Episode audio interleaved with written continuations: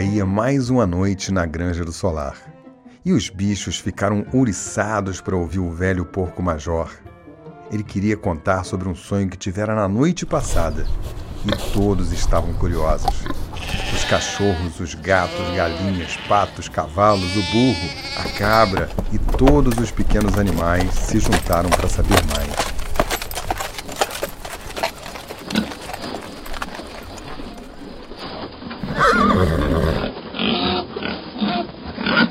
Mas o sonho era só um pretexto.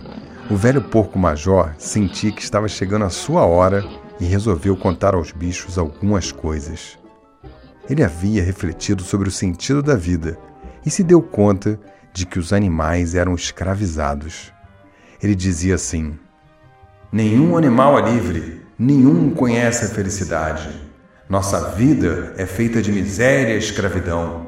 Só nessa fazenda poderiam viver uma dúzia de cavalos, mais de 20 vacas, centenas de outros animais, com conforto e dignidade. Por que então permanecemos nessa miséria? A resposta, meus camaradas, é simples: o homem. O homem é o nosso verdadeiro inimigo. Retire ele de cena e nossa fome e sofrimento desaparecerá para sempre. O homem é o único animal que consome sem produzir.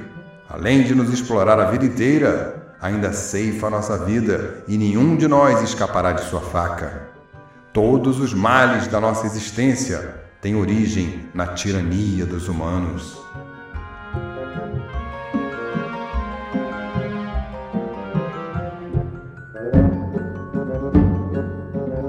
Os animais ficaram exaltados falaram em rebelião e até compuseram o hino dos animais.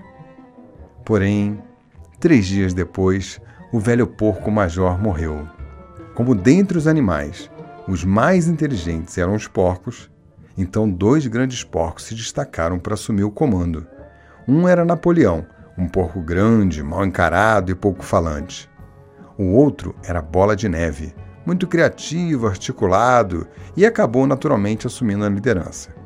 E eles ainda eram auxiliados por um outro porco gorducho, simpático e eloquente, que era capaz de convencer alguém que preto era branco. Seu nome era Garganta.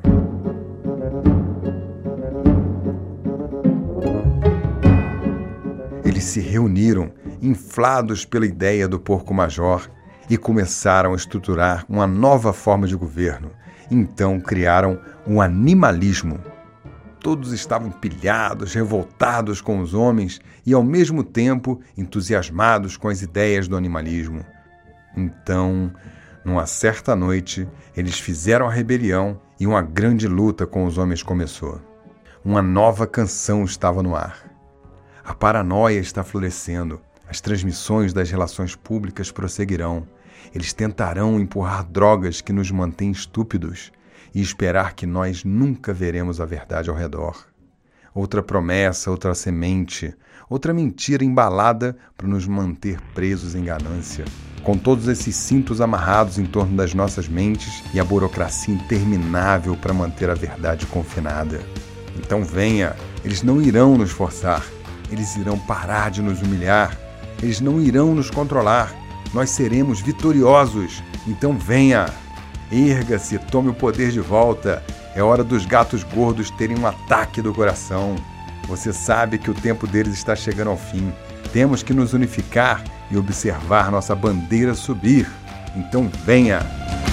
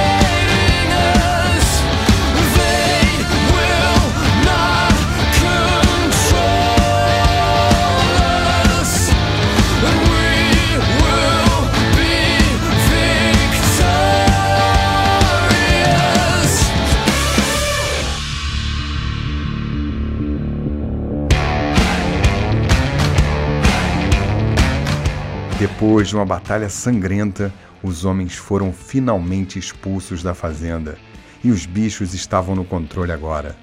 O animalismo começou a florescer. Mudaram o nome da granja.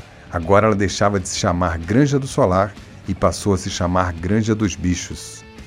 Então os porcos reuniram a bicharada e escreveram na parede do celeiro os sete mandamentos do animalismo que basicamente condenava tudo que os homens eram e faziam.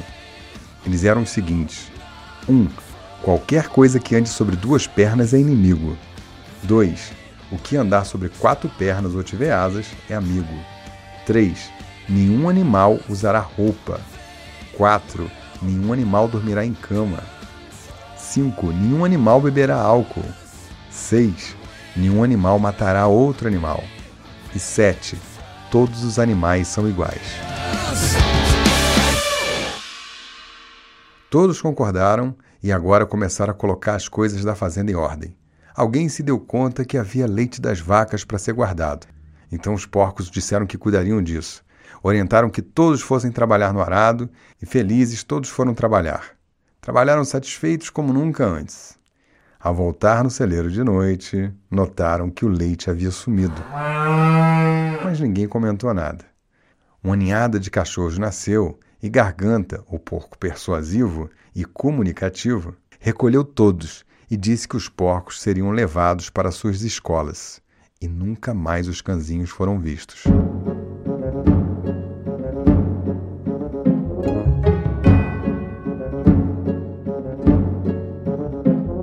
meses se passaram, cheios de entusiasmo com os novos tempos. Embora alguns animais ainda estranhassem a mudança na rotina e alguns hábitos que tiveram que deixar para trás. Bola de Neve, o porco líder da granja, era engenhoso, inteligente e com grandes ideias. Ele estudou os livros e revistas da fazenda, porque, ao contrário dos bichos, os porcos sabiam ler. Então ele resolveu criar um moinho de vento. Reuniu todos os animais e contou a boa nova. Apesar de aumentar a carga de trabalho durante a construção, os benefícios seriam imensos. O moinho no futuro poderia ser usado para moer grãos e gerar energia elétrica. Todos os bichos teriam água aquecida, luz e um celeiro com calefação para suportar os terríveis invernos. Os bichos ouviam a explicação de Bola de Neve e, encantados, observavam os desenhos e projetos que tinham na sua frente. Mas nem todos gostaram da ideia. Napoleão, o porco mal encarado, disse que aquilo era uma tolice, uma perda de tempo, e depois de uma calorosa discussão, colocaram o assunto em votação. Como Bola de Neve era mais articulado, estava levando a melhor. Então Napoleão deu um grunhido alto antes que a votação fosse realizada, e grandes cachorros vorazes invadiram o celeiro e atacaram Bola de Neve. Ele não teve outra alternativa fugiu correndo loucamente para fora da fazenda.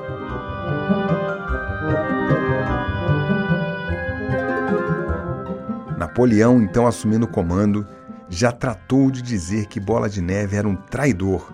Ele estava planejando tudo aquilo para promover o mal e piorar a vida dos animais. Ele era um golpista. Então Garganta tratou de circular entre os animais e dar novas versões sobre o que tinha ocorrido sempre colocando Bola de Neve como traidor, espião dos humanos e malfeitor. Aos poucos, os animais foram se convencendo disso. Napoleão acabou se mostrando um tirano perverso, implantando notícias falsas, manipulando os animais e fazendo tudo o que contrariava as leis do animalismo. Começou a comercializar com os homens de fora da fazenda, começou a dormir na cama da fazenda, punir os animais que contrariavam suas ordens chegando até mesmo a matar alguns publicamente na frente de todos os demais. O clima de terror e medo se instalou na fazenda. Por fim, Napoleão e os outros porcos foram vistos bebendo com os homens, andando sobre duas patas e usando roupas. A vida na fazenda já era pior do que na época em que havia um humano como dono. Só que já tinha se passado tanto tempo que os animais não se lembravam mais. E agora já não podia se notar mais a diferença entre homens e porcos. Todos eram iguais.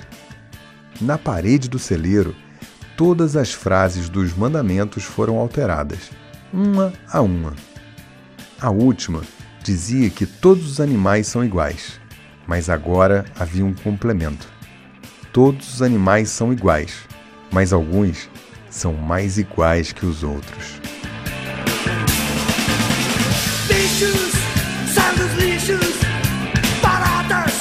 Já ver suas patas, ratos,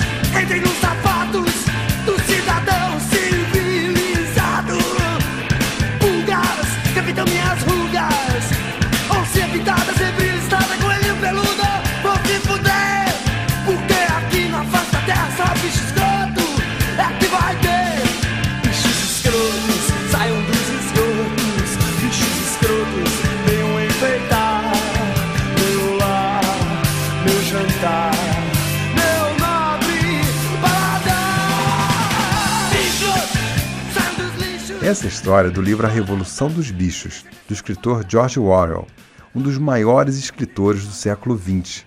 Nessa distopia criada por Orwell, há uma crítica voraz aos sistemas de governo, especialmente aqueles tomados por ditadores.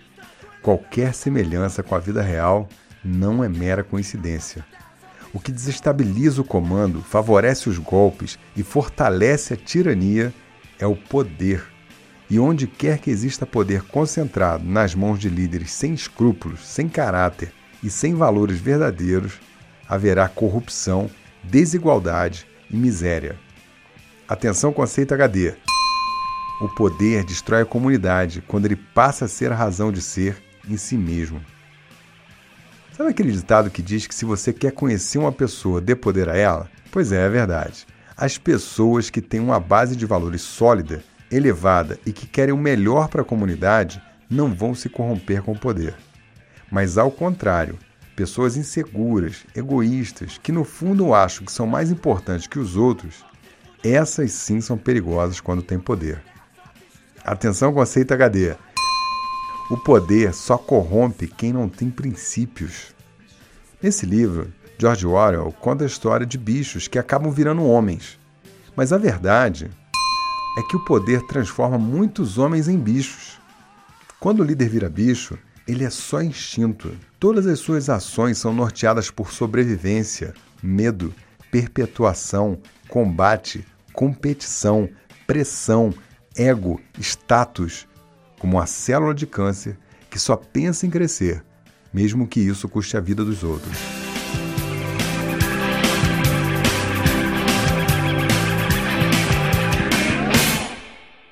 Atenção, conceito HD. Se há estresse, depressão, desequilíbrio e miséria, é porque tem alguém psicologicamente subdesenvolvido sentado numa cadeira pequena demais para o seu ego. Infelizmente, ainda tem muito disso por aí. Ainda bem que você que está me ouvindo não é assim, não é? Se você quer saber como lidar com os bichos que estão em posição de liderança ainda, então vamos às práticas HD desse episódio. Ah, e de quebra, você vai receber vacinas para não virar bicho também. Afinal, vai que o poder cai no seu colo, né?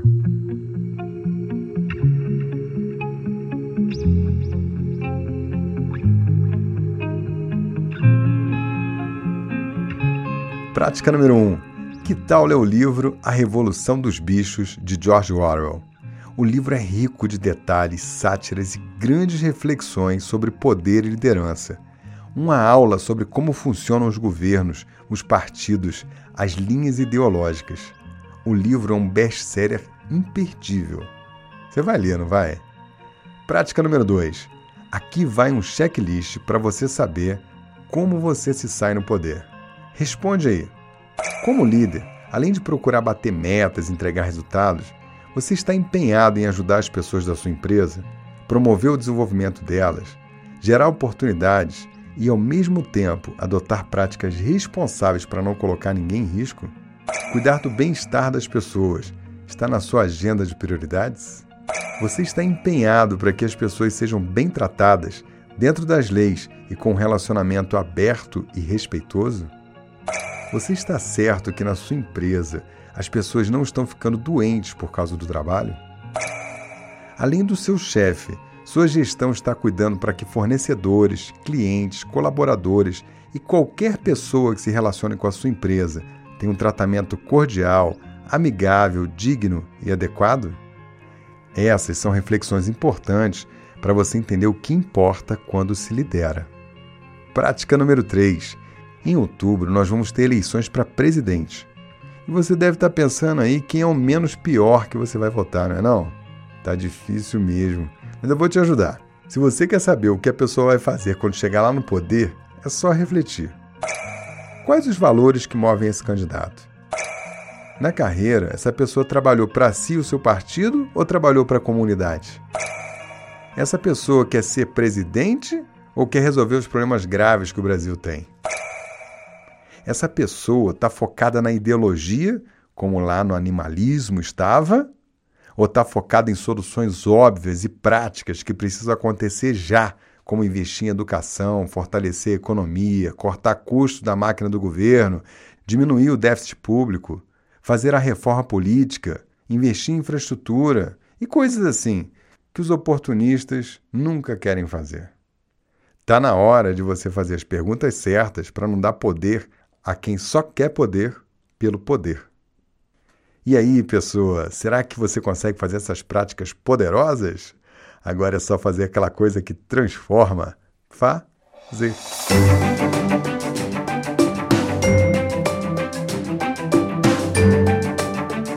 Pessoa aqui, Mike Oliveira, eu sou líder HD e fundador do Instituto Brasileiro de Liderança. Esse podcast é um dos muitos conteúdos que a gente faz para você expandir a sua consciência e evoluir eu quero te convidar a acessar o nosso site liderhd.com.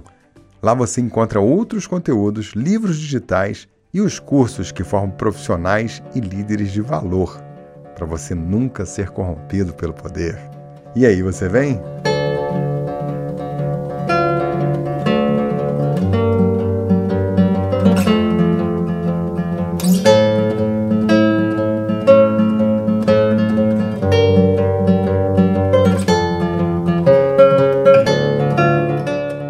Partindo e deixo você com a cereja do bolo desse episódio. Pessoa, se liga numa coisa. Atenção, conceito HD. A razão de ser da liderança é cuidar da comunidade, seja uma empresa, uma família, uma cidade ou um país, fazendo sempre o que é melhor para as pessoas. Quando o líder deixa de cuidar das pessoas, ele não lidera. Ele está fazendo qualquer outra coisa, mas o nome disso com certeza não é liderança. Essa é uma reflexão muito séria e profunda. Se isso te parece distante demais da realidade, eu preciso te alertar. Você precisa rever os seus conceitos sobre liderança. Quem não compreende isso se perde no poder com ideologias, crenças e egoísmo e sempre vai colocar os seus interesses pessoais acima de todo mundo.